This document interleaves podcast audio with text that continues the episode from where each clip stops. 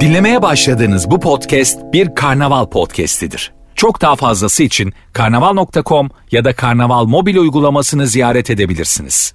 Cem Arslan'la gazoz ağacı başlıyor. Ay kimlere gel? Bu şarkının en sevdiğim yeri bu. Böyle bir ay diyor ya böyle hani. Şarkı söylerken bir yerine bir şey oldu zannediyorum birdenbire. Kimlere gideyim? Ay kime ay diye. Herkese iyi akşamlar hoş geldiniz. Haftanın ilk gazoz ağacı programında kulaklardayız. Ve bugün güzel bir program olsun. Kış artık geldi gibi hissedebiliriz. Yani bir günde yaz bir günde kış geliyor derken altın fiyatları da coştu dalgalanıyor diye. Cuma'dan bugüne 1940'ları falan gördü altın. Şu anda e, euro 31 31. Vay be. Telefon numarası gibi olmuş euro. 31 lira 31 kuruş. Detaya girmek istemiyorum. Gram altın 1906 lira ve saatler 20'yi gösterene kadar da e, burada sizlerle beraber güzel bir iş yapacağız. Şimdi bugün e, gerçekten çok kafaya taktığım gerçekten çok e, hani güleyim mi ağlayayım mı sinirleneyim mi kendimi yerden yere mi atayım ne yapacağımı bilemediğim bir konuyla karşı karşıyayız. Şu Şimdi e, akşam üzeri sosyal medyamda Hakiki Cem Arslan sosyal medya adresimde de paylaştım. E, bir deprem oldu geçmiş olsun İstanbul geçmiş olsun Marmara hissedilen her yerde geçmiş olsun dileklerimizi iletelim. Fakat böyle bakıyorsun bürokratlar işte e, bakan beyler belediyeler onlar bunlar şunlar konuyla ilgili herkes efendim binalarda çatlak incelemelerimiz devam ediyor. Binalara ekiplerimizi yolladık. Bir ekip bina bina dolaşıyor hasar raporu.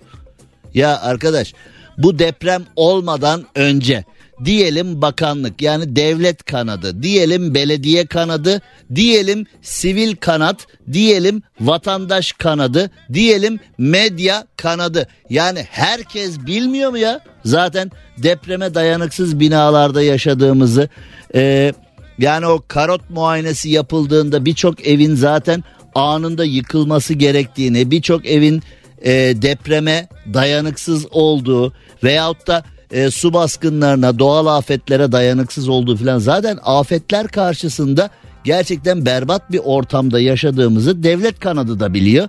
Belediye kanadı da biliyor, vatandaş kanadı da biliyor, medya kanadı da biliyor. Hepimiz her şeyin içindeyiz. Yani şimdi Devlet de biliyor aslında izin vermemesi gereken yerlere bir şekilde izin verilmiş. Belediye de biliyor izin verilmemesi gereken yerlere bir şekilde zaten o bir şeklin bir şekli var zaten. Yani izin verilmemesi gereken yerlere izin verilmiş. Vatandaş da biliyor aslında e, çok güvenli bir yerde yaşamadığını. E, aslında herkes her şeyi biliyor. Şimdi depremden sonra bakıyorum e, bürokrat kanadı, belediye kanadı, sivil kanadı İncelemelerimiz devam ediyor. İncelemelerimizde ekiplerimiz binalara bakıyor. Hasar raporu falan. Ya arkadaş biz öyle bir ülke değiliz ya. Nerede trak orada bırakçıyız biz öyle mi? Yani zaten biliyoruz. Yani ben e, 99 depreminde ve sonra olan depremlerde şunu gördüm. Binadaki çatlağı sıvayla düzelten ne yapıyorsun ya dediğimizde öyle mal sahipleri gördüm. E, bunların birçoğu içinde böyle hani mütedeyin tipler de var e, farklı tipler de var.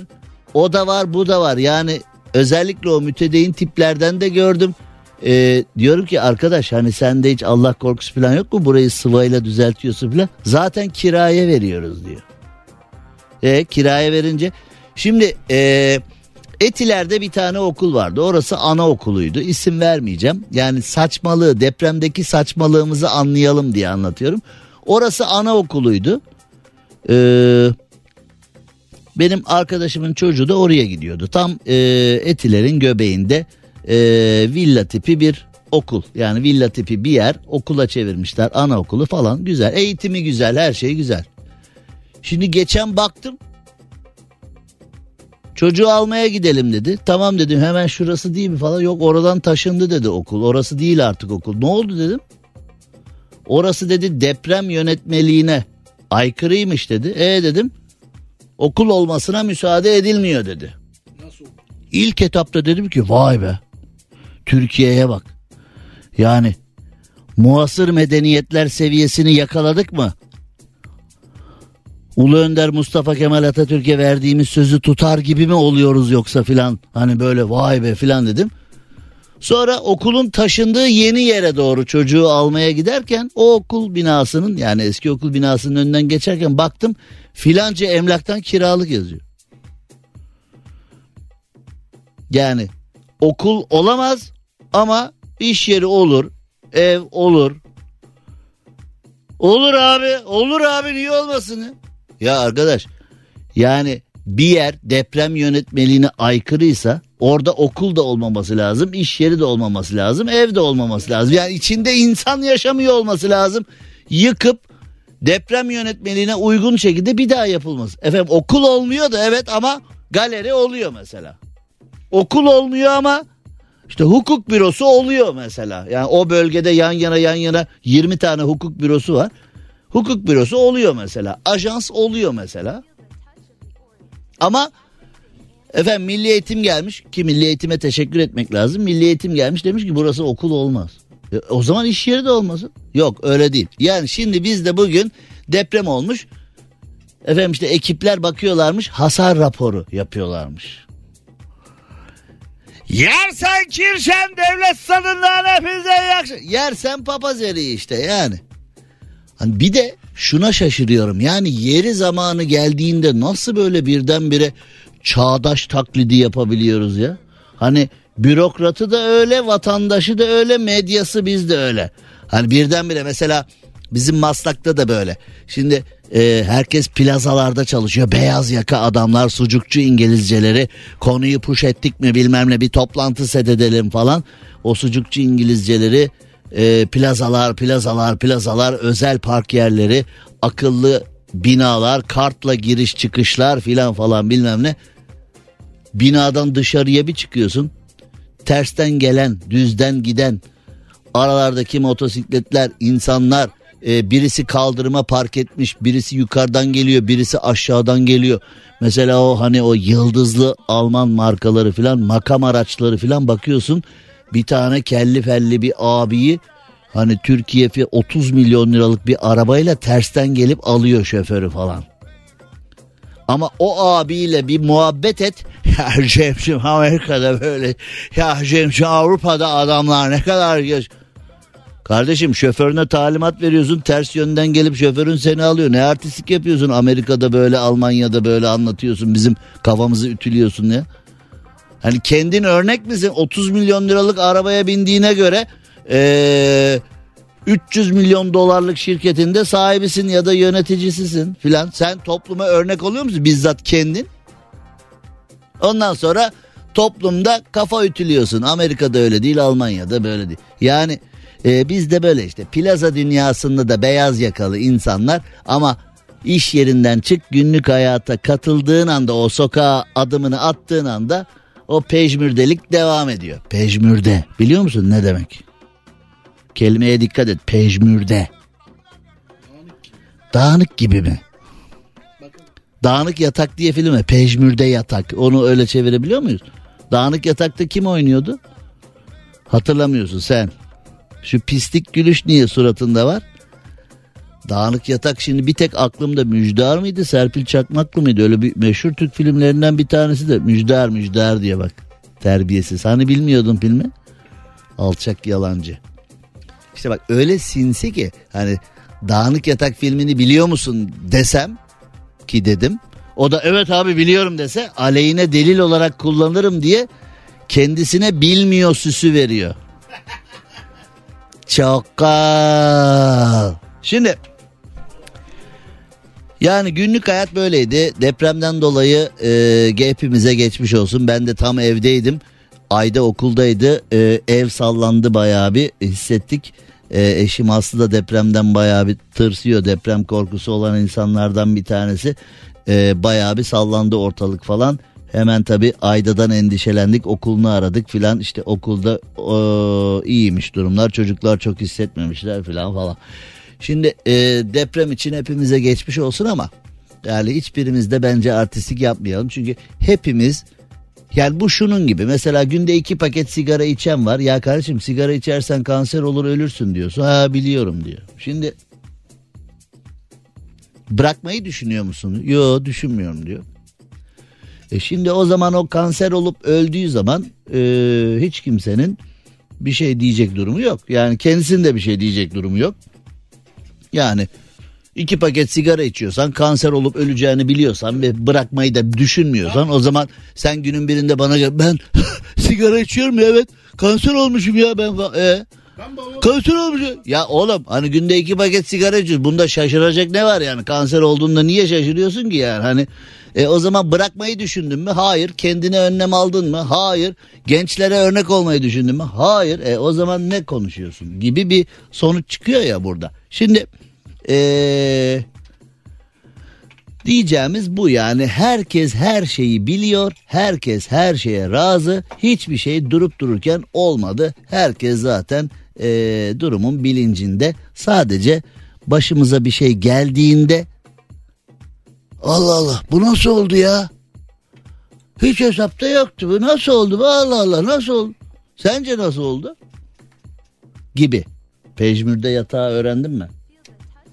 Öğrenmedin. Şimdi ee, Bursa Gemlik'te saat 10.42'de yaşanan 5.1 büyüklüğündeki depremde ee, orada da sıkıntı olmuş. Burada dikkat çeken bir konu olmuş. Bir vatandaş e, çay bardağını alarak dışarıya kaçmış. Yani belki de hayatta en değer verdiği şey o. Olsun yani o.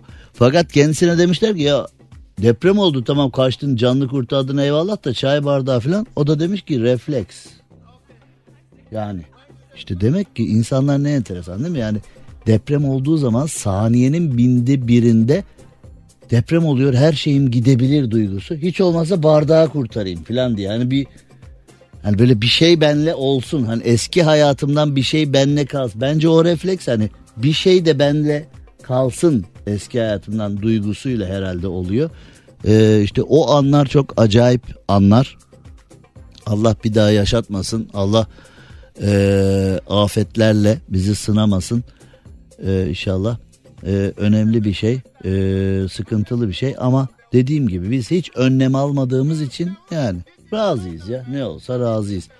Ee, bir ekonomik mevzuat var. Mehmet Şimşek'in açıklamaları var. Mehmet Şimşek'in açıklamalarında ee, küçük hani bu naslar var falan filan dedik yani. Nasları duruma göre umursayıp duruma göre umursamıyoruz. Yani hani Naslar var. Evet var olmaz olmaz. E, naslar e, yani yani hani duruma göre neye göre umursayıp neye göre umursamadığımız da belli değil diyeceğim ama o da belli. E, yani orada da kaçamıyoruz. Mehmet Şimşek'ten ekonomik kriz itirafı diye başlayan bir haber var. Şimdi Türkiye büyüdü mü? Türkiye küçüldü mü? Türkiye'de ekonomik kriz mi var? Yoksa herkes her şeyi rahatça, bolca alıyor filan. Çünkü bunu da iddia eden var, onu da iddia eden var. Hangisi doğru bilmiyoruz. Şimdi biraz sonra e, Sayın Bakan'ın sözlerine de bir bakacağız. Kısacık bir ara verip hemen geri gelelim. Kaçırmayın gazoz ağacı başladı 20'ye kadar buradayız. Cem Arslan'la gazoz ağacı devam ediyor. Türkiye'nin süperinde, süper FM'de, süper program gazoz ağacında yayınımıza devam edelim ve Mehmet Şimşek açıklama yaptı. Dedi ki 2024 adına iç talep yavaşlayacak dış pazar arayışına girsinler. Tamam girsinler. Yani şimdi bizdeki yönetim şeklinin hastasıyım. Her şeyi vatandaşa. İşte bu akşam fırtına gelecek dikkat edin. Ee, fiyatlar artacak dikkat edin. Kemer sıkma politikası yapalım falan. İşte şöyle olsun her şeyi vatandaştan bekleyen bir yönetim anlayışı var. Şimdi ee, ben size anlatmıştım. Ahmet'i Necat hep e, krem rengi bir montla dolaşıyordu. Bir tane gazeteci sordu ya siz hani koskoca İran'ın başında filan. Ee, dedi böyle bu montla bu krem montla dolaşıyorsunuz. Hani böyle bir hani e, yerel esnaf şeklinde. Ha? Arkadaş bir tarla soğanım var onu nasıl yaparız ya filan diye. Hani Ahmet Necat da dedi ki ülkeyi yönetenlerle ülkede yaşayanlar arasında bir bağ olmalı. Ahmet Necat'ı pek takdir ettiğimi söyleyemeyeceğim. Çok haz ettiğimi de söyleyemeyeceğim ama o, o yaklaşımını hani yiğidi öldür hakkını yeme hesabı. E, dedi ki ben bu montla geziyorum çünkü dedi vatandaşla benim aramda bir köprü olmalı. Yani e, vatandaş nasıl yaşıyorsa ülkeyi yöneten de ona yakın yaşamalı. Aralarında bağ olmalı. Giyim, kuşam, yedikleri, içtikleri anlamında falan filan. Yani şimdi bizdeki o bizdeki o israfa, makam araçlarına, e, harcırahlara, şunlara, bunlara bakıyorsun. Bir de vatandaşın durumuna bakıyorsun. Pek fazla karşılamıyor bizdeki e, durum. Şimdi e, iç talep yavaşlayacak, dış pazar arayışına girsinler diyor e, Sayın Bakan. Tamam girsinler de Hazine ve Maliye Bakanı Mehmet Şimşek'in iç talep yavaşlayacak, dış pazar arayışına girsinler noktasında şöyle bir durum var. Vize vermiyorlar.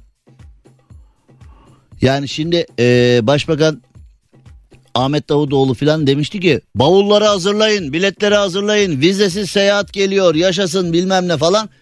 Avrupa'daki gurbetçileri bir tedirginlik aldı. Bütün o yeğenler falan birdenbire. Çünkü Avrupa'da yaşayanlar şu anda rahatlar. Allah'tan vize alamıyor da gelemiyor bunlar falan diye. Enişte biletleri al vize de yok artık. Enişte Hollanda'ya geliyorum red light yapar mıyız enişte? deyip böyle bir yeğenin vizeden kurtulup Avrupa'daki yakınlara doldurulup bırakılmış balon gibi ha? Enişte geliyorum ha gezeriz ha bak gezeriz ha.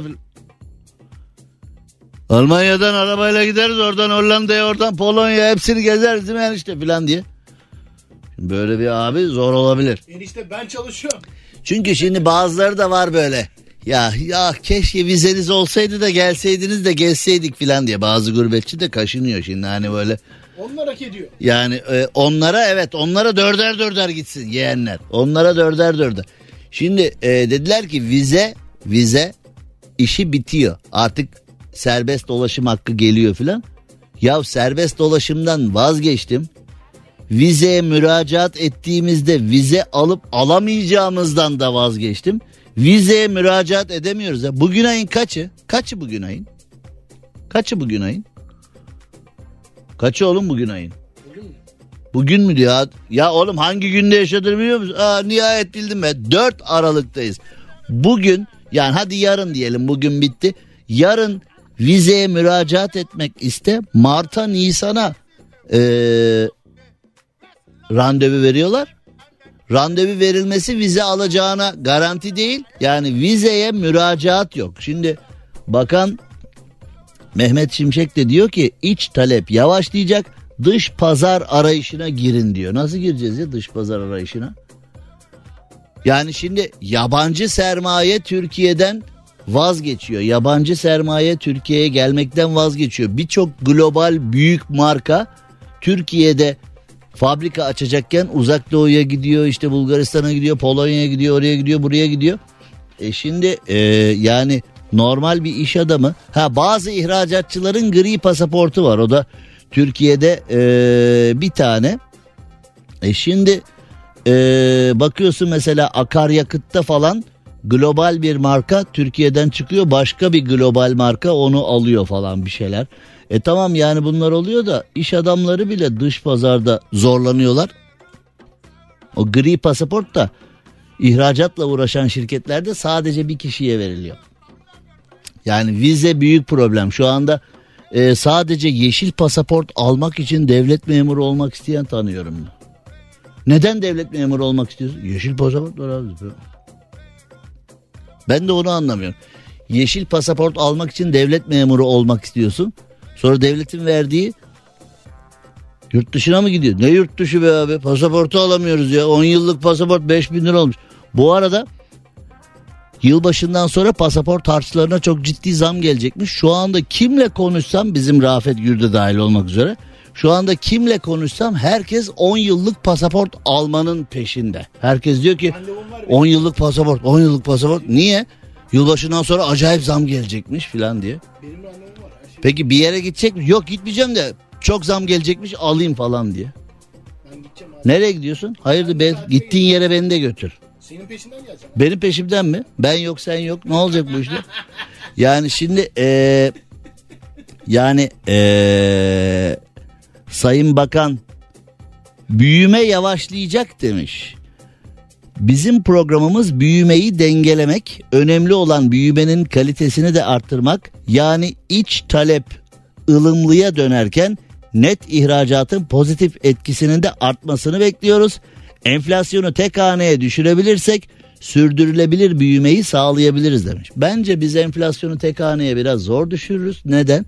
Çünkü piyasada gerçekten ama gerçekten enflasyonun etkisini yaşayan bunun altında ezilen iş adamları, esnaf, vatandaş olduğu gibi bunu silah olarak kullanıp abi enflasyon var ya falan deyip enflasyondan etkilenmediği halde etkilenmiş gibi kendisini e, konumlayıp buradan yemlenen tipler de var. Şimdi Türkiye'nin yanlışlarından para kazanan insanlar olduğu müddetçe alın teri dökmeden kolay yoldan para kazanan insanlar olduğu müddetçe bu işler böyle olacak. Şimdi bu hani Seçil Erzan fonu işte halk arasında Fatih Terim fonu olarak e, isim yapan mevzuat var ya o Ponzi diye bir İtalyan 1919'da cebinde 2 dolarla Amerika'ya gitmiş ve e, cebinde 2 dolarla Amerika'ya gidince bu Ponzi denen İtalyan e, bu yöntemi keşfetmiş.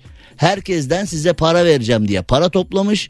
E, 1920'de 15 milyon doları varmış. Bir buçuk iki sene içinde 15 milyon dolar toplamış o yılların parasıyla. Çok çok çok lüks bir hayat yaşamış. E, ilk dolandırdığı kişinin parasını son dolandırdığı kişiden veriyormuş hep. Ama ortada yapılan bir iş yok. Ortada yapılan bir mevzu yok. En son dolandırdığından parayı alıyor. ilk dolandırdıklarına veriyor. Öyle yani bir çember dönüyor dönüyor dönüyor. En son bir yerde patlamış adam tutuklanmış ve dünya üzerine bu sistem Ponzi sistemi olarak Ponzi dolandırıcılığı olarak geçmiş. Tamamen bu Seçil Erzan mevzusuyla aynı mevzuya gelmiş. Şimdi 1920'den beri sosyal medyamda da paylaştım bunu. 1920'den beri hiç değişmeden hiç değişmeden birebir aynı yöntemle birebir aynı yöntemle bir sürü dolandırıcı bir sürü insanı dolandırıyorsa ve bir sürü insan da buna düşüyorsa yani artık dolandırıcıları sorguladığımız kadar kendi açgözlülüğümüzü de birazcık sorguluyor olmamız lazım. Şimdi piyasada iş yaparak para kazanmaya çalışan yok. Herkes böyle paradan para kazanıyor. Abi ne işim var ya? Mesela 100 milyon TL'si varsa abi ne iş yapacağım ya 100 milyon TL'yi atsam bankaya %50 hoş geldin faizi veriyor. İş yeriyle mi uğraşacağım o kadar adamla mı uğraşacağım çıtır çıtır paramı yerim abi diyor. 100 milyon elimde kalır geliriyle de çıtır çıtır yaşarım falan. Ya şimdi bu kafalara gel. E şimdi kimse iç talep tabii ki zayıflar. Çünkü kimse altın filan niye bu kadar yükseliyor? Döviz falan niye bu kadar yükseliyor? Çünkü herkes paradan para kazanmaya çalışıyor. Herkes kağıttan para kazanmaya çalışıyor. Alın teriyle para kazanmaya çalışanların sayısı her gün azalıyor. Herkes malını paraya çevirmek o parayla da ee, işte faiz geliri falan bilmem ne. Şimdi hani futbolculara da bakıyorsun. Hani böyle fonlar işte paradan para kazanmaya çalışmalar. Şimdi peki bir şey soracağım. Bu Rafet'e bir sorayım bakayım. Rafet acaba ne cevap verecek buna? Mesela diyelim ki bu Seçil Erzan ve benzeri sistemlerde fon. Şimdi diyorum ki ben al şu 10 milyon doları bana 50 milyon dolar ver diyorum. Ha? Diyelim ki bu Seçil Erzan falan patlamadı. Diyelim ki bu sistem devam etti ve bu sistemle başarılı oldu. Peki o arada kazandığı paranın vergisi var mı? O para legal mi? Yani o para kara para olmuyor mu o zaman şimdi ha? Diyelim ki bunlar yakalanmadılar ve hakikaten dedikleri gibi oldu. 10 lira verdi 50 lira aldı. O zaman o aradaki 40 lira kazancın hani şimdi bakıyorsun filan hep türbüne oynamak diye bir laf var ya. Türbüne oynamak diye bir laf var ya hani böyle verdikleri röportajda e, tasavvufi örnekler işte gol attıktan sonraki e, hani secde sevinmelerde filan tasavvufi davranışlar işte böyle konuşmalarında anlattıklarında filan hep böyle e, İslam fıkıhıyla iç içe davranışlar filan. Sonra bakıyorsun fona yatırılan paralara. Ha? E, fona yatırılan paralardaki para kara para değil mi? Yani şimdi Maliye Bakanlığı'nda filan vergilendirilmiş kazanç kutsaldır yazar ama işte işler biraz değişik. Yansıttığımız başka, yaşadığımız başka. Cem Arslan'la gazoz ağacı devam ediyor. Evet Türkiye'nin süperinde Süper FM'de e, mikrofonlar karıştı her şey karıştı. Şimdi e, sevgili dostlar güzel insanlar şu an direksiyon başında bizi dinleyenler dışarıda inceden bir yağmur var ve yağmur yağdığında trafik sıkışıklığı çok artıyor. Çok büyük problem oluyor. Yani e, şu anda direksiyon başında bizi dinleyenler de Trafikte etrafı seyrediyorlar muhtemelen. Ne var ne yok etrafta kimler var kimler yok. Belki de tanıdık var. Acaba insanlar hangi arabalara biniyorlar ne oluyor ne bitiyor. Şimdi hani trafikte durunca yapacağın başka bir şey yok. Şimdi ben de size soruyorum merak ediyorum çünkü etrafınızda hiç elektrikli araç var mı? Etrafınızda elektrikli araç var mı? Büyük ihtimalle yol boyunca birçok elektrikli araçla karşılaşacaksınız. Çünkü sayıları her geçen gün artıyor, her geçen gün artıyor, her geçen gün artıyor. Özellikle büyük şehirlerde elektrikli araçlar trafik sıkışıklığını sevdiği için şimdi trafik sıkıştığında yakıtı kendi cebinden ödüyorsan büyük problem ama elektrikli araçlar trafik sıkışıklığını çok seviyor ya. Dolayısıyla da büyük şehirlerde her gün her gün her gün her gün her gün birer birer birer ikişer üçer beşer artmaya da devam edecek. Karbon salınımı fazla olan fosil yakıtlı araçlarsa giderek azalıyor. Giderek azalıyor çünkü elektrikli araçlar trafik sıkışıklığını seviyor. Öyle bir özellikleri var. Peki daha az karbon salınımı olan elektrikli araçların sayısı artarken elektrikli araç şarj cihazları da artıyor mu? Ya bu elektrikli araca geçmeyi ben de düşünüyorum ama bunun şarjı nasıl yaparız ya? Hep böyle elektrikli araca geçmek isteyen, elektrikli araca geçmek isteyen hep aynı soruyu soruyor. Elektrikli araç şarj cihazları da artıyor mu? İklim dostu hareketin öncüsü Arçelik bu konuda geleceğe adımlarını attı bile. Gelecekte daha fazla göreceğimiz elektrikli araç şarj cihazları artık Arçelik ve Koç güvencesiyle ister bireysel ister ticari konut, ofis, otel, AVM, hastane gibi her alanda hizmetinizde. Yani ne kadar güzel değil mi? Mesela gün içinde işte konuttan çıkıyoruz ofise gidiyoruz oradan toplantı var otele gidiyorsun oradan bir şeyler lazım AVM'ye gidiyorsun.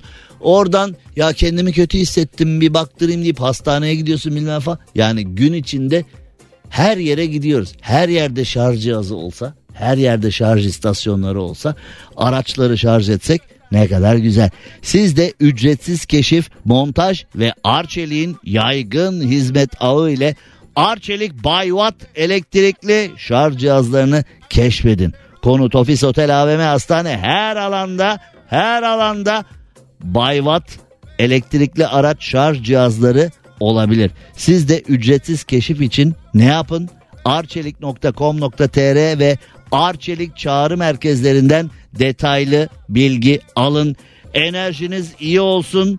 Yaşadığınız her yerde Arçelik Bayvat elektrikli araç şarj cihazları olsun. Çünkü günden güne artan elektrikli araçların elektriğe ihtiyacı var. Enerjiye ihtiyacı var. O zaman imdada kim yetişiyor? Arçelik Bay Watt yetişiyor. Türkiye'nin süperinde, süper FM'de, süper program gazoz ağacında biz yayınımıza devam ettiğimizde bakalım ee, karşımıza ne çıkıyor.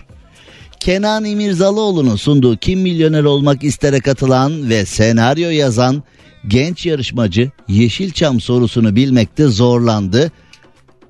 Herkese benden çay, Şakir'e çay yok. Senaryo yazarı yarışmada Yeşilçam filmini bilemedi demişler. Şimdi e, ben yılbaşı ile beraber e, 30. yılıma giriyorum. 30 yıldır yayın yapıyorum sizlere. Şimdi 30 yıldır yayın yaparken şöyle bir mevzu var. Dinleyici buluşmaları yaptığımızda veyahut da dış dünyada sizlerle bir yerlerde rastlaşıp konuştuğumuzda Cem abi ya kıskanıyorum sen. Her şeyi biliyorsun abi ya. Her konuda fikrim var abi ya. Her şeyi biliyorsun abi ya diyorlar. Şimdi hani her şeye maydanoz diyen de var. Takdir eden de var. Ya bu da Hayret ya her konuda bir ha, tamam her şeyi sen sporu sen bil siyaseti sen bil hayatı sen bil her şeyi sen bil biz hiçbir şey bil. Bazıları da durduk yere kedi kuyruğuyla kavga eder gibi benle kavga ediyor. Hani gıyabımda. çeşitli konularda çeşitli yorumlar yaptığımızda filan kızıyorlar bana. Her şeyi sen mi? Ya ben her şeyi bilmiyorum. Şimdi bu konuyu neden aldık biliyor musun gündemimize? 23 yaşındaki senaryo yazarı Deniz Yüksel Yeşilçam filmini bilmiyor olabilir. Yani çünkü günümüzde bilmemiz gereken o kadar çok şey var ki. Yani bana da desen ki 30 senedir yayın yapıyor. Say bakayım bakanlar kurulunu. Vallahi billahi tallahi sayamam. İşte oku bakayım 10 kıta İstiklal Marşı'nı falan bilmem. Hani bir yere kadar gelirim bir yerde şaşırabilirim. Hani bir noktada 10 kıtanın bir kısmında şaşırabilirim falan. Yani bunlar olabilir. Ya da mesela andımızı okurken bir iki cümle şaşırabilirsin. Ya da işte mesela bir şey söylüyorlar. Şimdi sosyal medyada çok oluyor ya mesela bir şey yazıyorlar altına yazıyorlar. Hazreti Mevlana. Bu söz gerçekten Mevlana'nın mı değil mi? Bir şey söylüyorlar altına yazıyorlar peygamberimizin hadisi. Gerçekten bu bir hadis mi değil mi? Bir şey yazıyorlar işte altına diyorlar ki bu bir ayettir efendim. Gerçekten öyle bir ayet var mı yok mu? Ya da bir şey oluyor işte e, ünlü bir özellikle İlber Ortaylı'yı çok kullanıyorlar. E, bir şey yazıyor altına diyor ki İlber Ortaylı. İlber Ortaylı'nın hakikaten böyle bir sözü var mı yok mu? Şimdi İlber Hoca'ya buraya geldi ben sordum. İlber Hoca'nın kendisi de bilmiyor yani hakikaten e, bilmiyorum bazı şeyleri diyor bana mal ediyorlar. Bazı şeylerde artık ben de yetişemiyorum diyor adamcağız yılmış bıkmış yani. Hatta İlber Hoca şöyle bir şey de söylüyor o da çok komik. Ya bazı şeyler diyor evet ben söylemedim ama bazı şeyleri okuyorum benim de hoşuma gidiyor diyor. Aslında fena değilmiş ben de söylemiş olabilirmişim onu falan diyor. Hani mesela adam artık böyle kötüye alışmış yani bazı sözleri söylememiş olsam da hoşuma gitmedi değil falan diyor böyle bir şeyler.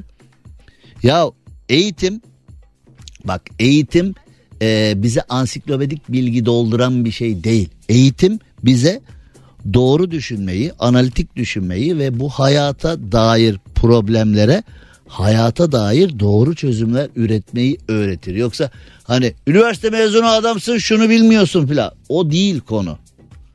Onun için bu senaryo yazarı da bilmeyebilir yani. Ama senaryoları nefistir. O ayrı bir konu. Saatler e, 7 olmak üzere, 19 olmak üzere. Cem Arslan'la gazoz ağacı devam ediyor. Türkiye'nin süperinde, Süper FM'de yayınımıza devam edelim. Ee, Türkiye'yi gezen Güney Koreli kadın Diyarbakır'da yaşamak için Türkçe öğreniyormuş. Harika. Yani şimdi ee, doğudan, güneydoğudan İstanbul, Ankara, İzmir Türkiye'nin büyük illeri çok ciddi göç aldı.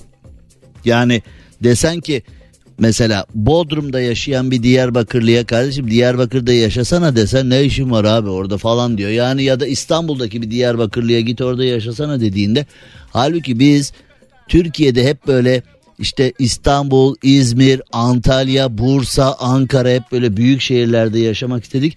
Doğu ve Güneydoğu o kadar ihmal edilmiş ki yani tarih boyunca neredeyse ilk insandan beri herkes Mezopotamya'da yaşamak istemiş. Herkes e, Doğu Anadolu'da yaşamak istemiş. Neler neler neler neler ne savaşlar ne savaşlar ne savaşlar ne savaşlar ne mücadeleler verilmiş oralarda yaşamak için. E, koloniler, devletler, uygarlıklar neler neler neler neler ama günümüze geldiğinde herkes işte büyük şehirde yaşamak istiyor. Şimdi Almanya'ya da bakıyorsun Türkiye ile aşağı yukarı aynı nüfusa sahip Almanya'nın en büyük e, ili 5-6 milyon nüfuslu. Neden? Çünkü nüfusu ülkenin geneline yaymış. Ama Almanya'nın neresine gidersen git bir Almanya standardı hissediyorsun. Tabii ki her ilin kendine ait iklimi, tarihi, e, coğrafyası var ama genel anlamda trafiğine falan bakıp binalarına bakıp o ortalama standardı hissediyorsun. Bizde her şey İstanbul'a yapılmış. Her şey Marmara bölgesine yapılmış. Her şey büyük şehirlere yapılmış. E, dolayısıyla insanlar da büyük şehirde yaşayınca Marmara bölgesinde yaşayınca hayatını da yukarı doğru bir ivmelendirdiğini düşünüyor. Benim Afili Alaylıları kitabım zaten bir tane kitabım var yatak yorgan. E, o kitapta bunu anlattım ben. E, şimdi bir radyocu kitap yazdı deyince insanlar işte böyle ilginç yayın anılarını yazdı herhalde falan. Yayında başına gelen ilginç şeyleri yazdı herhalde filan diye ya da fıkraları derledi filan herhalde diye düşünüyor. Ama bu kitap gerçekten çok ee, acayip bir kitap oldu. bir teknik hatadan dolayı kitabın üstüne e, canları sağ olsun bir küçük hata almış. Kitabın üstüne roman yazmışlar. Yani benim kitabın üstünde roman yazıyor ama o kitap roman değil yani bir araştırma kitabı.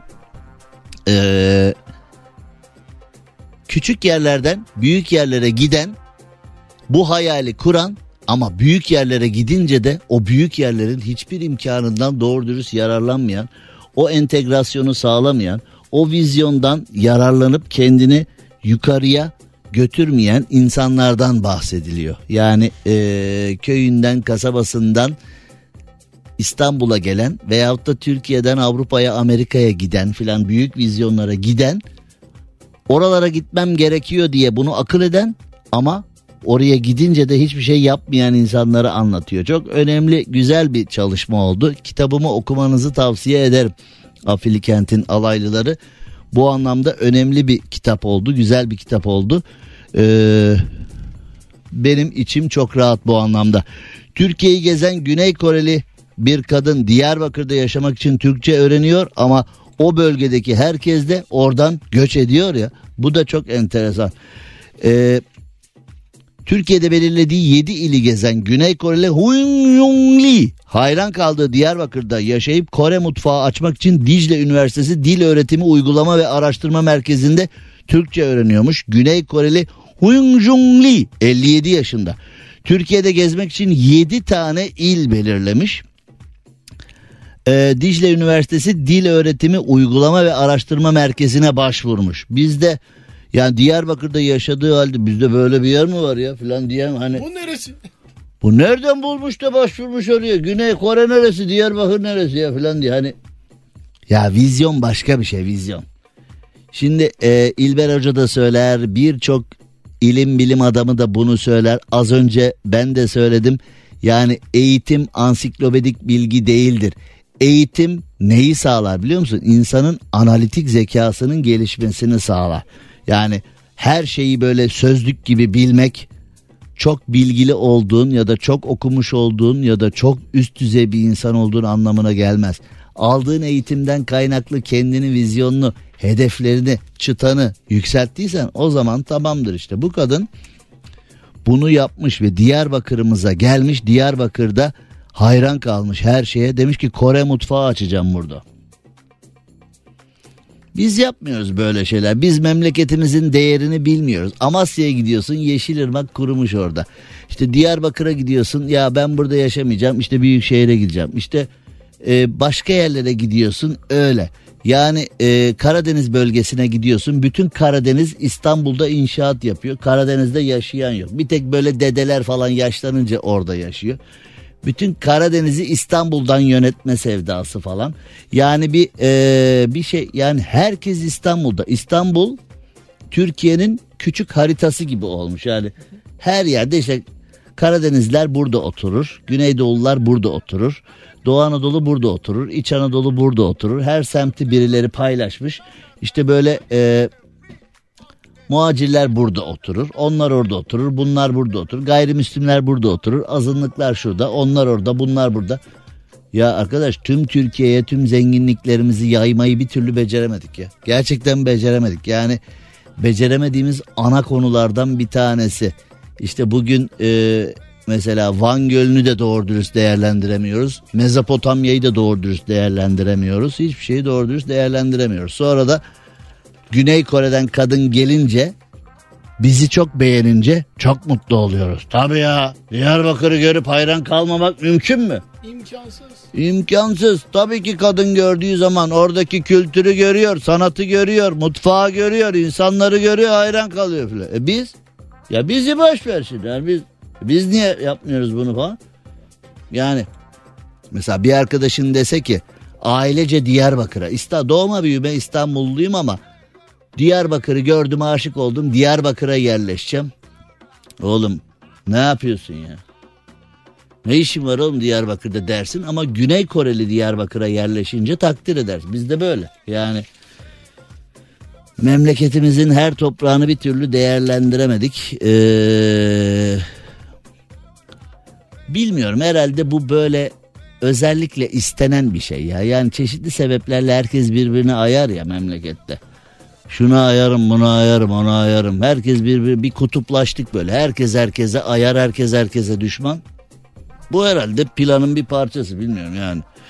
Ee, bu yani kendiliğinden oluşmuş olamaz. Eskiden böyle birbirinden bu kadar ayar olan bir toplum değildik biz. Birbirimizi sever sayardık ne olursa olsun.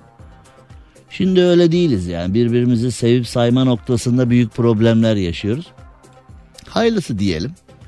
Hayırlısı diyelim ama e, Güney Koreli arkadaşımıza da hoş geldin diyelim 57 yaşındaki e, Huyun Jung Lee Tabi uzak doğularda 57 daha ergen oluyor değil mi? 57 Genç. daha daha genç genç 57 daha yani bizde 57 problem de ha uzak doğuda 57 daha lise mezunu işte ha. Yeni yeni. Tabii. Üniversite eğitimini de Diyarbakır'da tamamlar ki tamamlıyormuş zaten. Güzel olur. Şimdi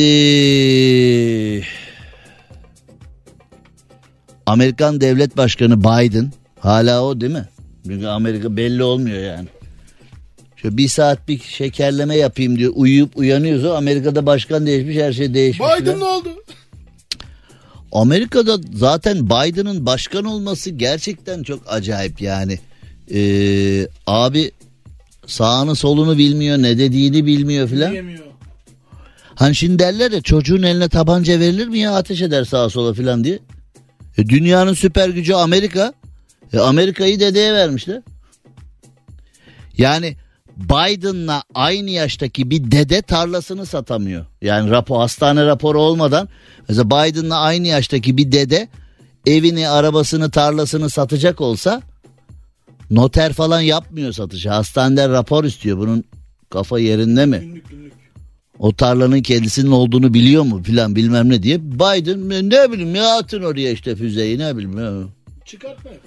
Mr. President e, Orta Doğu'da şuraya dalıyoruz falan diyor. Ya dalın işte fazla şey yapmayın ama böyle ayakkabıyla girmeyin yani şey yapmayın. diye. Hani böyle fazla da toz kal- ne bileyim ya takılın işte siz yani çocuk çombalak oynasın biraz ya falan diyor.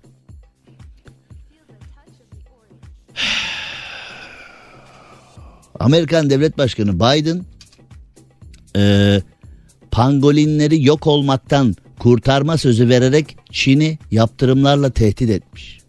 Pangolin. Bilir misin nedir pangolin? Değişik bir canlı. Değişik bir canlı. Bu mudur yani açıklaması? Pangolin. iki nokta üst üste. Değişik bir canlı. Bu mudur yani sadece? Hani açıklaması bu mu yani? Abi değişik. Tam değişik olduğu kesin de yani bu mu ya? Pangolinin ne demek olduğunu bilmeyen birisi bu tarifle he der mi yani? Pangolin değişik bir canlı. Peki.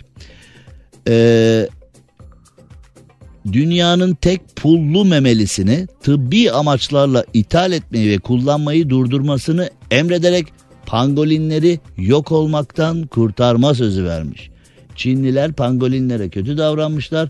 Amerika'da demiş ki ey Çin ey Çin olmaz. Ey China look look look China look look Amerika Birleşik Devletleri pangolinleri yok, yok olmaktan kurtarmak amacıyla yasa dışı ticareti durdurmak için gerekli adımları atacaktır. Çin akıllı oldu. Yani şimdi yahu ee, İsrail Filistin'de kan döküyor. Okulları, hastaneleri, sivillerin yaşadığı mahalleleri bombalıyor. Ee, 3, 4, 5, 6 yaşındaki çocukların kolu bacağı kopuyor. Gözleri kör oluyor. Kulağı sağır oluyor. Ee, sivillere bir katliam var.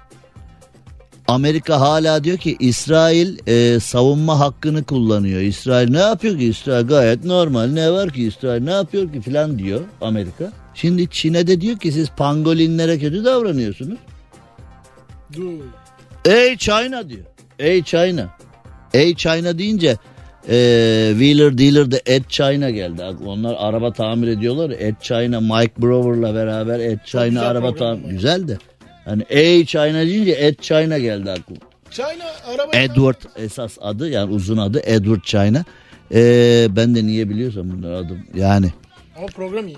Şimdi ee, İsrail Filistin'de kan dökmeye, vahşice kan dökmeye devam ederken buna seyirci kalan Amerika dünyanın her yerinde vahşice kan dökülürken buna seyirci kalan Amerika Orta Doğu'da kendi oluşturduğu terör örgütlerinin e, terör olayları yapmasına seyirci kalan Amerika Çin'e diyor ki siz pangolinlere kötü diyor. Şey yapıyorsunuz diyor. İnsanoğlunun pangolin kadar değeri yok demek. Pangolin az dünyada çok nadir görülüyor. İnsan her yerde ne yapıyor? Ha. Kısa bir ara. Cem Arslan'la gazoz ağacı devam ediyor. Türkiye'nin süperinde, Süper FM'de yayınımıza devam edelim. İyi Parti CHP'nin işbirliğine oy çokluğuyla red kararı vermiş. Demiş ki İyi Parti e, seçimlere hür ve müstakil olarak girecek demiş.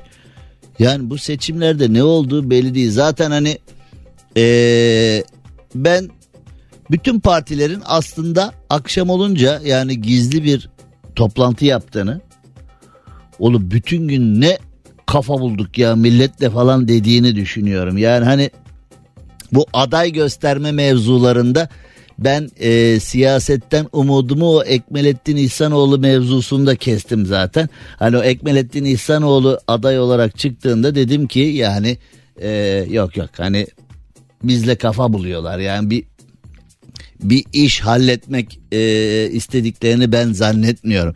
Şimdi e, Kemal Kılıçdaroğlu en son seçimlerde aday olmak istedi. Oğuzhan Uğur'un programına katıldı. 30 küsür milyon seyredildi. Doğal olarak kendisine sordular birinci turda niye katılmadınız diye. O da dedi ki vaktim yoktu.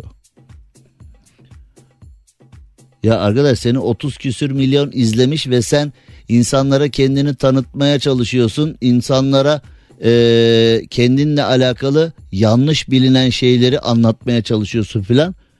En çok izlendiğin programa nasıl vaktin yok senin ne yapıyorsun da vaktin yok filan. Hani e, yani ben orada partilerin ayrı ayrı hareket ettiğini düşünmüyorum bu memlekette. Yani böyle görünüşte hep böyle ayrı ayrı partiler var gibi gözüküyor ya. Yani böyle bir sanki film senaryosu gibi herkesin de bir rolü var gibi. Herkes de rolünü oynuyor gibi. Zaten Türkiye'de şöyle enteresan bir şey var. Şimdi CHP'nin de içinde olduğu altılı masa kuruldu. Göya CHP sol siyaset yapıyor. E, sol siyaseti kimle yapıyor? Sağcılarla. Masanın tamamı farklı. Türkiye'de sağcılar solcularla siyaset yapıyor. Solcular sağcılarla siyaset yapıyor. Ondan sonra Türkiye'de ne çıkıyor? Sağ sol kavgası. Niye? Oğlum yani siyaseten konuştuğumuzda sağını solunu bilmeyen bir ülkeden bahsediyoruz ya. Sağını solunu bilmeyen bir ülke nasıl sağ sol kavgası yapıyor ya? Yani şimdi düşün mesela altılı masanın kazanmış olduğunu düşünelim. Sadece düşüncelerde oluyor zaten bu. Kazanmış olduğunu düşünelim. Nasıl olacak peki bu işte? Memlekette sağ sol kavgası var ya. Nasıl olacak oğlum sağ sol kavgası? Yani denklem birbirini tutmuyor ya. Böyle bir şey olur mu ya? Partimiz seçime hür ve müstakil girme kararı aldı demiş İyi Parti. CHP'nin işbirliği teklifine de red verilmiş. Ee, şimdi hepsi kendi adayla. Zaten Türkiye'de hani bu anlamda böyle bir duruş falan da yok ki. Bir bakıyorsun fır döndü gibi herkes her partiden yani dün sağcıydı bugün solcu öteki gün başka bir şey öteki gün başka bir şey. Yani bu partiler arası dolaşmayı da hani şimdi demokrasinin gereği olarak sistem bunu yasaklamamış. Ama sistem de bilememiş ki insanların böyle fır döndü gibi her yere gezeceğini. Yani sistem kağıt üzerine demiş ki bir ülkede demokrasi varsa herkes her şey, herkes her şeyi yapabilir derken hayatın olağan akışına aykırı davranın bunun da adını demokrasi koyun dememiş ki ya. Yani demokrasiyi icat eden kişi herhalde yapmazlar demiş ama o daha Türk siyasetini bilememiş herhalde. Demokrasiyi icat eden kişi yazık bugünleri görememiş yani orada görseydi. Demokrasiyi kim icat etmiş? Sen mi? Bazı yani güzel bir sistem ama bazı eksiklerin var. Yani onları da tamamlarsan her şey güzel olacak. Şimdi he? Abi buna bir örnekle gireyim? Hani eski radyoda bir şey satmaya geliyorlardı ya. Şu versiyonu da düzeltecek. Doğrudan satış yılları. Nefret yıllar ya doğrudan satış. Durup dururken herkes kavanoz kavanoz bal aldı. Şehirde yaşayan ağacı anca uzaktan görüyoruz. Millet motorlu testere aldı filan eve böyle öyle. Satıyorlardı aldım. Bir de şey seviniyor ya işte. 5000 liraydı 2000 liraya düşmüş aldım. Tamam da ne yapacaksın arkadaş motorlu testereyi sen hani ağır çıkıyor mu? Olsun olsun 2000 lirayı da aldı köye gidersek. Köye ne zaman gittin? En son 17 sene önce gitti. Evet Testere? en son 17 sene önce gittiği köye motorlu testere alıyor. Onda çalışıp çalışmayacağı meçhul. Yani orada köye götürdüğünde çalışmazsa orada servisi var mı? Yok. Yaptırabilir misin? Yok. Anlayan var mı? Yok. Parçası var mı? Yok. Bir de kutudan Allah vere motorlu testere aldın ama Allah vere de yine motorlu testere çıksa yani salatalık falan çıkıyor ya bazen hani o da oluyor. Düşünün iri kıyım salatalık. Yani eee, şimdi yerel seçimlere giriyoruz. Yerel seçimlerde vallahi yine eee, İstanbul yine en sorunlu yer olacak. Çünkü İstanbul'un 50 tane problemi var. Yani siyasetten arındırılmış bir şekilde. Bırak şimdi AK Parti'yi, CHP'yi, MHP'yi. İstanbul'un belediyecilik anlamında kendi problemleri var. Bir türlü çözülemeyen. Bak bugün deprem oldu ve böyle havalı havalı hareketler. Efendim ekipler depremin eee, hasarını araştırıyorlarmış filan. Yersen. Zaten herkes biliyor depreme uygunsuz binalarda, mahallelerde, ortamlarda yaşadığımızı ama ekipler araştırma yapıyormuş. Ne yapıyormuş? İşte depremden sonra hasar tespit filan. Ya bu konuda yani ben samimiyete çok inanamıyorum şimdi. E, yerel seçimlerde ne olacak? Şimdi e, İstanbul üzerinden Türkiye tartışacağız yine. Ha? Peki İstanbul'un hizmet bekleyen konuları ne olacak? Ne olursa olsun bize ne? Allah Allah. TikTok'ta böbrek bulmuş. Aa. TikTok'ta her şeyi buluyorlar zaten. TikTok'ta bir böbrek eksikti. Yani şimdi TikTok'ta zaman geçireceğinize birazcık kitap okuyun falan derler ya hep. Bak TikTok işe yaramış. Ee, genç bir kadın vahim durumdaki sağlığıyla ilgili TikTok'ta komik bir video paylaşmış böbrek donörü bulmuş. Dünyanın geldiği noktaya bak kadıncağız hasta yalvar hani hastayım ölüyorum ne olur bana yardım demiş kimse yüzüne bakmamış bana böbrek lazım diye gırgır video çekmiş. Herkes saldırmış benim hayır benimkini abla hayır benim falan diye. Böbrek yağmış ablaya böyle sağanak olmuş yağmış böbrekler ab- ablaya. Kargoyla böbrek yollayan var mıdır abi? Oklahoma Üniversitesi öğrencisi Katie Halum tedavisi olmayan bir rahatsızlıktan dolayı e, teşhis konmuş. Doktorlar kendisine böbrek nakline ihtiyacı olduğunu söylemiş. E, o da herkesten istemiş alamamış. Genç kadın teşhisi tiye alarak paylaştığı videoda e, sıfır kan grubun ve sağlıklı böbreklerin olduğunu söylediler demiş filan. Bu da nesi komikse ben bunu anlamadım yani ama. TikTok'ta ne ararsan bulursun yazmış böbrek bulmuş. Aa. Yani mesela e, gerçekten tedaviye ihtiyacı olan ağır sağlık problemleri yaşayan Allah herkese şifa versin ağır sağlık problemleri yaşayan birine desen ki TikTok'a girsene. O da sana der ki oğlum görmüyor musun ya? Canımla boğuşuyorum ne TikTok'u ya? Canımla boğuşuyorum hem TikTok'a girecek halim mi var ya filan. Bak kadın girmiş böbrek bulmuş kendini. Hayat gerçekten bizi neden yoruyorsun ya ha? TikTok be. Sana bir şey lazım mı TikTok'tan hemen? Reklam arası bir şey bulayım sana. Ne lazım sana? Kalp. Aa, kalp mi?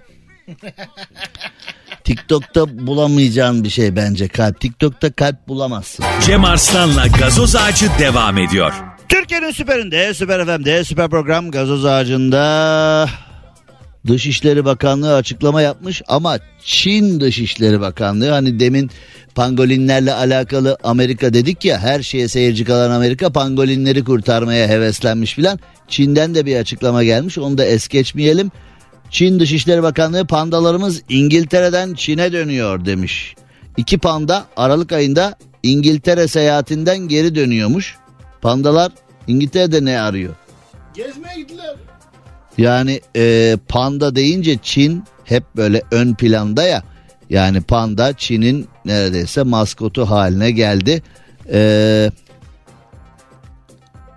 İskoçya Kraliyet Zooloji Derneği ile Çin Yaban Hayatı Koruma Derneği arasındaki 10 yıllık anlaşmanın bir parçası olarak 2011 yılında Çin'den İskoçya'ya gitmiş pandalar. Anlaşma 2021 yılında Covid-19 salgını nedeniyle 2 yıl uzatılmış ve ee, bir miktar para ve iki panda diyerek hani öyle futbolcu transferi gibi olmuş yani bu arada. E, Holosko vardı ya bir ara böyle hani günlük hayata da yansıdı. Ne alacak olsak abi bir miktar galericiler bilmem her bir miktar para artı Holosko deyip o Holosko yani şu anda nerede kulakları çınlasın? Nerede acaba Holosko? Ya arkadaş adam Nerede ne yapıyor bilmiyoruz ama adı kaldı yadigar bize. Bir miktar para ve holosko diye bize esprisi kaldı geriye. Adam nerede acaba? Holosko. Neredesin Holosko? Ee, Cem Bey İskoçya ile Çin'in arasını bulmaya çalışıyorum falan deyip hani birden yayına bağlanıyorsa şimdi şaşırmayız tabii ki. Şimdi İnşallah biz de istemeyiz panda filan Türkiye'de ha? Çünkü o panda hani böyle hep oyuncaklar yapıldı çok sevimli olarak bize yansıtıldı filan ama panda bildiğim vahşi hayvan yani. Neredeymiş Holosko? Slovakya'da emlak sektöründeymiş abi. Slovakya'da emlak sektöründe mi?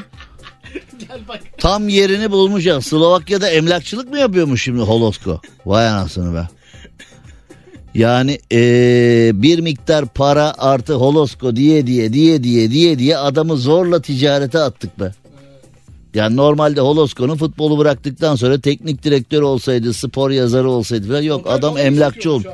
Otel mi işletiyormuş? Adamı zorla ticaret erbabı yaptık oğlum biz zaten. Yani şey para ve holosko, para ve holosko, para ve holosko diye diye diye diye diye diye adam tacir olmuş arkadaş ya.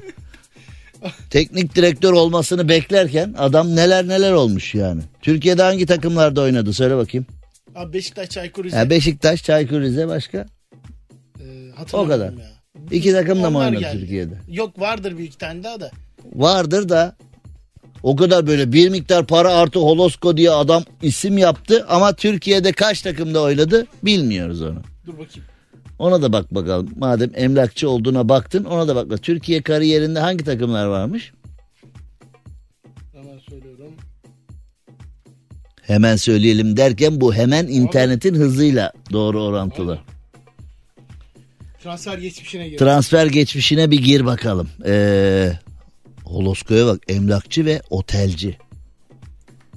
Abi en son Çaykur Rizespor'da oynadı. Tamam, onu Büyükşehir Belediyesi'nde Büyükşehir Belediye'de oynamış. Manisa'da oynamış. Manisa'da Manisa- oynamış. Şey, Manisa'dan bize geldi zaten. O Evet Manisa'dan Beşiktaş'a size geldi. Sonra.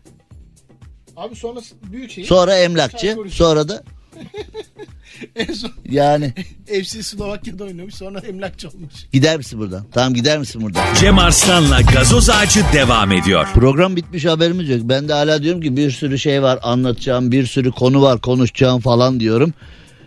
He, Bartın açıklarında avlanan bir balıkçı havyarı 2 milyon TL. 2 milyon TL, 2 milyon TL değerinde olan Sibirya Mersin balığı yakaladı. Oğlum Sibirya Mersin balığı Bartın'da niye yakalanıyor? Balık da Geziyor. Kafanız çok güzel hayırlı olsun sayın Sayın Mersin balığı diyerek 2 milyon ediyorum ben. şaşıran balıkçı nesli tükenme tehdidi altında bulunan balığı denize geri bıraktı. İşte bizim özlediğimiz balıkçı performansı. Şimdi bir sürü balıkçı var yediği ekmeğe hıyanet ediyor. Bir sürü balıkçı var arkadaşlar yapmayın etmeyin diye meslektaşlarını uyarıyor. Şimdi dünyanın her yerinde balık aslında fakir dostudur değil mi? Yani dünyanın her yerinde mesela balıkçılarla alakalı şiirler, şarkılar yazılmıştır, kitaplar yazılmıştır. Parası olmayan hani bütün gün balık avlar eve balık getirir çoluk çocuk balık yer. Bizde de balık verdiği kredi falan yani ha? Şu kadar balık. Ya 5 tane denizimiz var. Beni dinleyenler bilirler. Ben Van Gölü'nü de sayarım. Çünkü orada inci kefali denen endemik tür çıkar. Orada da balık vardır. İnci kefali de iyi değerlendirilseydi ki biz değerlendirmedik. O da böyle çok önemli. Hani hem Doğu Anadolu, Güneydoğu Anadolu hem de yani korkunç bir ihracat kapısı olabilirdi yani. Biz göç eden yılan balıklarını da değerlendirelim. Evet biz yılan balığını da değerlendiremedik. Yani artık e, Saragoza Körfezi'nde Meksika'da ya Bodrum'da aşk başkadır deyip hayvan ta Meksika'dan Bodrum'a geliyor çiftleşmeye. O bile çiftleşmek için Bodrum'u seçmiş yani. Bunu ben anlattım herkese. Abi ne komik ya. Gir bak bakalım nereden geliyor yılan balığı. Bafa Gölü'ne nereden geliyor? Menderes Irmağı'ndan geçip Meksika'dan geliyor. Menderes Irmağı'ndan geçip esrarengiz bir şekilde Bafa Gölü'ne ee, kapılanıyor orada. Bafa Gölü'nde yılan balığını koyacak yer bulamıyorduk eskiden. Yani göl gırtlağa kadar doluydu. Şimdi bak incin yok. Yani niye öyle oldu? Beş tane denizimiz var. Van Gölü dahil. Biz balık alamıyoruz. Balık alamıyoruz. Hala da hala da hala da av yasağını delen var. Yasak avlanan var.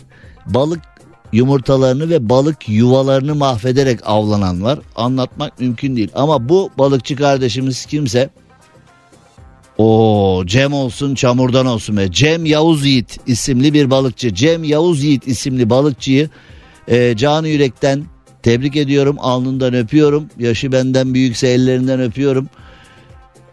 Ahatlar mevkisinde havyarı 2 milyon lira olmasına rağmen Sibirya Mersin balığını yakalayarak tekrar denize geri atmış. İşte bizim özlediğimiz e, insan tipi bu. Bence yani artık Bartın valiliği mi olur, belediye mi olur, su ürünleri dernekleri mi olur, sivil toplum kuruluşları mı olur, konuyla ilgili şirketler mi olur bilmiyorum ama bu Cem Yavuz Yiğit isimli balıkçı kardeşimize 2 milyon lira değerindeki havyarı tekrar denize bırakmış hiç açgözlük yapmamış en doğru şekilde davranmış. Bence kendisini e, ödüllendirmek lazım. Yani ya teknesini yenilemek lazım ya e, bir şey yapmak lazım yani. Kendisine e, aslında balıkçılık sektörünün başına getirmek lazım. Bu zihniyetteki güzel insanları Cem Yavuz Yiğit isimli adaşıma sevgiler saygılar yarın 18'de görüşünceye dek hoşçakalın. Cem Arslan'la gazoz ağacı sona erdi. Dinlemiş olduğunuz bu podcast bir karnaval podcastidir. Çok daha fazlası için karnaval.com ya da karnaval mobil uygulamasını ziyaret edebilirsiniz.